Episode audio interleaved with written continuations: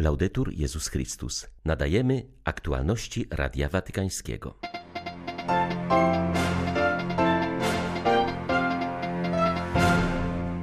Papież napisał z okazji 40-lecia Rzymskiego Centrum dla Migrantów, że na ludzkiej pustyni obojętności pojawiają się znaki nadziei, pozwalające marzyć o podążaniu do coraz większego my ludzkości. Franciszek wyraził wdzięczność cichym świadkom miłosierdzia, którzy w latach 80. i 90. nieśli pomoc dotkniętym AIDS i HIV w Nowym Jorku, narażając często swoje życie i reputację. Już w XIX wieku błogosławiony Edmund Bojanowski był wielkim promotorem integralnego wychowania obejmującego całego człowieka. 16 listopada witają Państwa Łukasz Sośniak i ksiądz Krzysztof Ołdakowski. Zapraszamy na serwis informacyjny. Nadszedł czas, abyśmy i my zamieszkali w ziemi obiecanej, ziemi solidarności, która stawia nas w służbie sobie nawzajem, napisał papież w przesłaniu z okazji 40-lecia Centrum Astalli w Rzymie, które jest placówką prowadzoną przez jezuicką służbę uchodźcom we Włoszech. Franciszek zauważył, że liczba osób zmuszonych do ucieczki ze swoich ojczyzn stale rośnie. Ojciec Święty zaznaczył, że wielu ludzi w ciągu ostatnich lat musiało opuścić kraje swojego pochodzenia z powodu warunków życia porównywalnych do niewolnictwa. Migranci i uchodźcy wiedzą najlepiej, jak straszna i podła może być wojna, co znaczy wyruszyć w poszukiwaniu bezpiecznego miejsca, gdzie będzie można zrealizować marzenia i wykorzystać swoje talenty oraz umiejętności. Franciszek zwrócił uwagę, że w wielu przypadkach to wyruszenie w drogę nie okazało się prawdziwym wyzwoleniem. W ostatnich latach znowu w różnych częściach świata wybuchały konflikty, pojawiły się nacjonalizmy i populizmy. Rządy starały się kierować zjawiskiem przemieszczania się ludzi przez budowanie murów oraz odsyłanie ich do niebezpiecznych miejsc. Papież zaznaczył jednak, że w ciągu ostatnich 40 lat na tej ludzkiej pustyni pojawiło się wiele znaków nadziei, które pozwalają marzyć o wspólnym podążaniu jako nowy lud ku coraz większemu my. Przede wszystkim sami uchodźcy są obliczem tej nadziei, niosą w sobie tęsknotę za pełnym i szczęśliwym życiem. Wielu mężczyzn i kobiet, którzy poświęcili swój czas i energię w centrum Astalli, pozostają również tym znakiem. To obecność dobrych Samarytan pozwala patrzeć z ufnością w przyszłość, ponieważ okazuje solidarność, która wie, jak na nowo odkryć wspólnotowy wymiar wolności jako lud zjednoczony, a nie jednolity. Jezuicka służba uchodźcom we Włoszech obchodzi w tym roku 40-lecie powstania.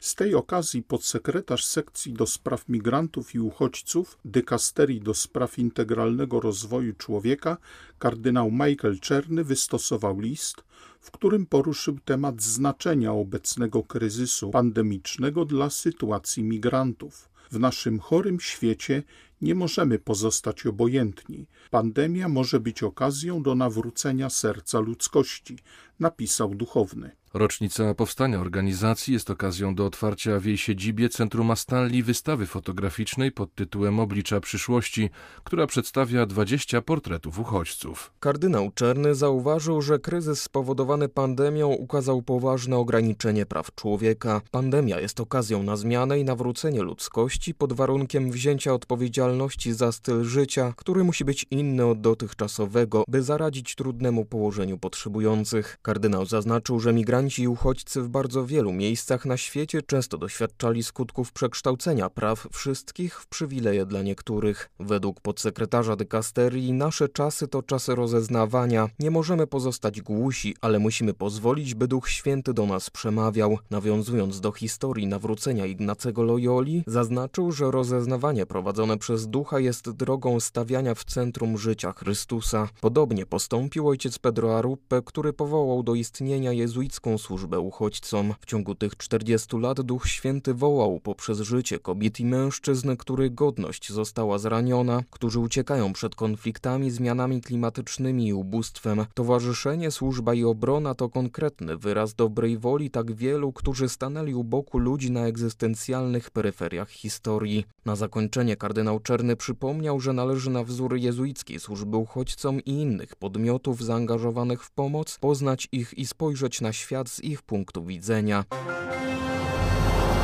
Papież Franciszek w liście do Michaela Langlina, dziennikarza pisma Ameryka, wydawanego przez jezuitów w Stanach Zjednoczonych, autora eseju pod tytułem Ukryte miłosierdzie, AIDS, katolicy i historie współczucia nigdy nie opowiadane w obliczu strachu, wyraża wdzięczność za miłosierdzie wielu osób okazane wobec chorych na AIDS, Chodzi o zaangażowanie ludzi Kościoła podczas szczytu epidemii w Nowym Jorku w latach 80. i 90. ubiegłego stulecia. Ojciec Święty pisze między innymi – Dziękuję za rozjaśnienie życia i świadectwo wielu księży, sióstr zakonnych i świeckich, którzy zdecydowali się towarzyszyć, wspierać i pomagać swoim braciom i siostrom cierpiącym z powodu HIV i AIDS z wielkim ryzykiem dla ich zawodu i reputacji. Zamiast obojętności, wyobcowania, a nawet potępienia, kontynuuje papież, ci ludzie pozwolili się poruszyć miłosierdziu Ojca i pozwolili, by stało się ono dziełem ich własnego życia. Miłosierdziu dyskretnemu, milczącemu i ukrytemu, a jednak zdolnemu podtrzymać oraz przywracać życie każdemu z nas. Opieka i pomoc, także duchowa, dla chorych na AIDS jest dziś częścią misji Kościoła, ale nie zawsze było tak w przeszłości. Na początku lat 80., kiedy naukowcy odkryli u niektórych pacjentów w Stanach Zjednoczonych pojawienie się tej nowej, śmiertelnej choroby, szybko rozprzestrzenił się społeczny terror, a w konsekwencji dyskryminacja i stygmatyzacja osób, które zostały nią dotknięte, nawet tylko potencjalnie. Pośród tego klimatu odrzucenia i strachu interweniowała matka Teresa, w Boże Narodzenie 1985 roku albańska zakonnica, założycielka misjonarek miłości, w tym samym duchu, z jakim przed laty zbierała z ulic Kalkuty trendowatych, nietykalnych Indii, zwróciła się do ówczesnego arcybiskupa Nowego Jorku, kardynała Terensa Cooka i założyła dar miłości, strukturę przeznaczoną dla przyjmowania i opieki nad chorymi na AIDS. Po latach sama święta misjonarka wspominała początki tej posługi. Zaczęliśmy od piętnastu łóżek, a pierwszymi przyjętymi byli czterej młodzi mężczyźni, których udało mi się wyciągnąć z więzienia, bo nie chcieli tam umrzeć. Przygotowałam dla nich małą kaplicę, aby ci młodzi mężczyźni, którzy być może nigdy nie byli blisko Jezusa lub może oddalili się od Niego, mogli, jeżeli chcieli, zbliżyć się do Niego ponownie. Stopniowo dzięki Bogu ich serca łagodniały, opowiadała siostra, przywołując historię spotkania z jednym z młodych mężczyzn, który w ostatnim stadium choroby musiał zostać przewieziony do szpitala, ale poprosił ją o pozostanie w domu, aby pozostać blisko niej i Jezusa, ponieważ bóle głowy, pleców i kończyn przypominały mu bicze Chrystusa ukrzyżowanego. Aktualności Radia Watykańskiego. Kardynał Michael Czerny skierował list z okazji obchodów rocznicy śmierci jezuickich męczenników z Salwadoru.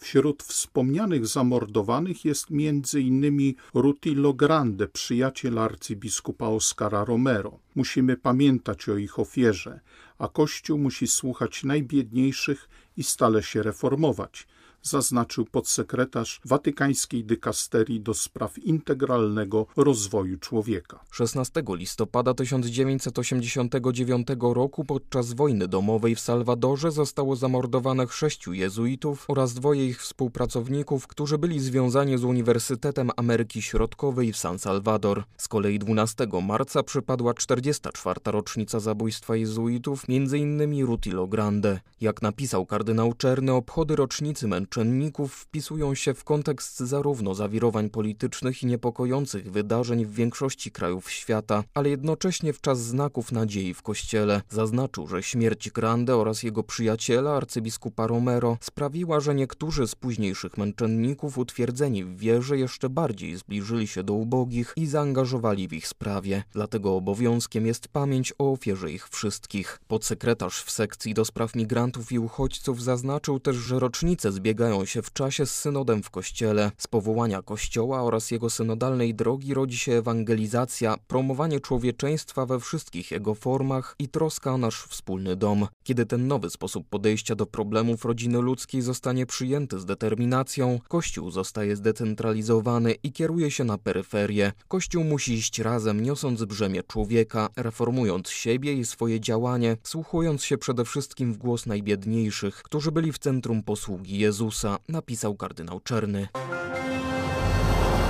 W Jordanii proces synodalny nie zaczyna się od zera. Tamtejsi chrześcijanie, a zwłaszcza katolicy różnych obrządków, od wielu już lat zacieśniają między sobą współpracę. Wskazuje na to ojciec Hani Polus Hal-Jamil, jordański orionista. Podkreśla on, że choć pod względem formalnym episkopat tego kraju nie wypracował jeszcze formuły konsultacji synodalnych na szczeblu lokalnym, to jednak sama idea synodu znajduje tam podatny grunt. Wśród chrześcijan, zwłaszcza świeckich, od dawna obecne jest żywe pragnienie jedności i braterstwa. Świadectwem tego była sama msza na rozpoczęcie procesu synodalnego, w której uczestniczyli katolicy różnych obrządków. Rozmawiając z Radiem Watykańskim, ojciec Jamil potwierdza, że do bliskiej współpracy skłania jordańskich chrześcijan ich szczególne położenie jako mniejszości.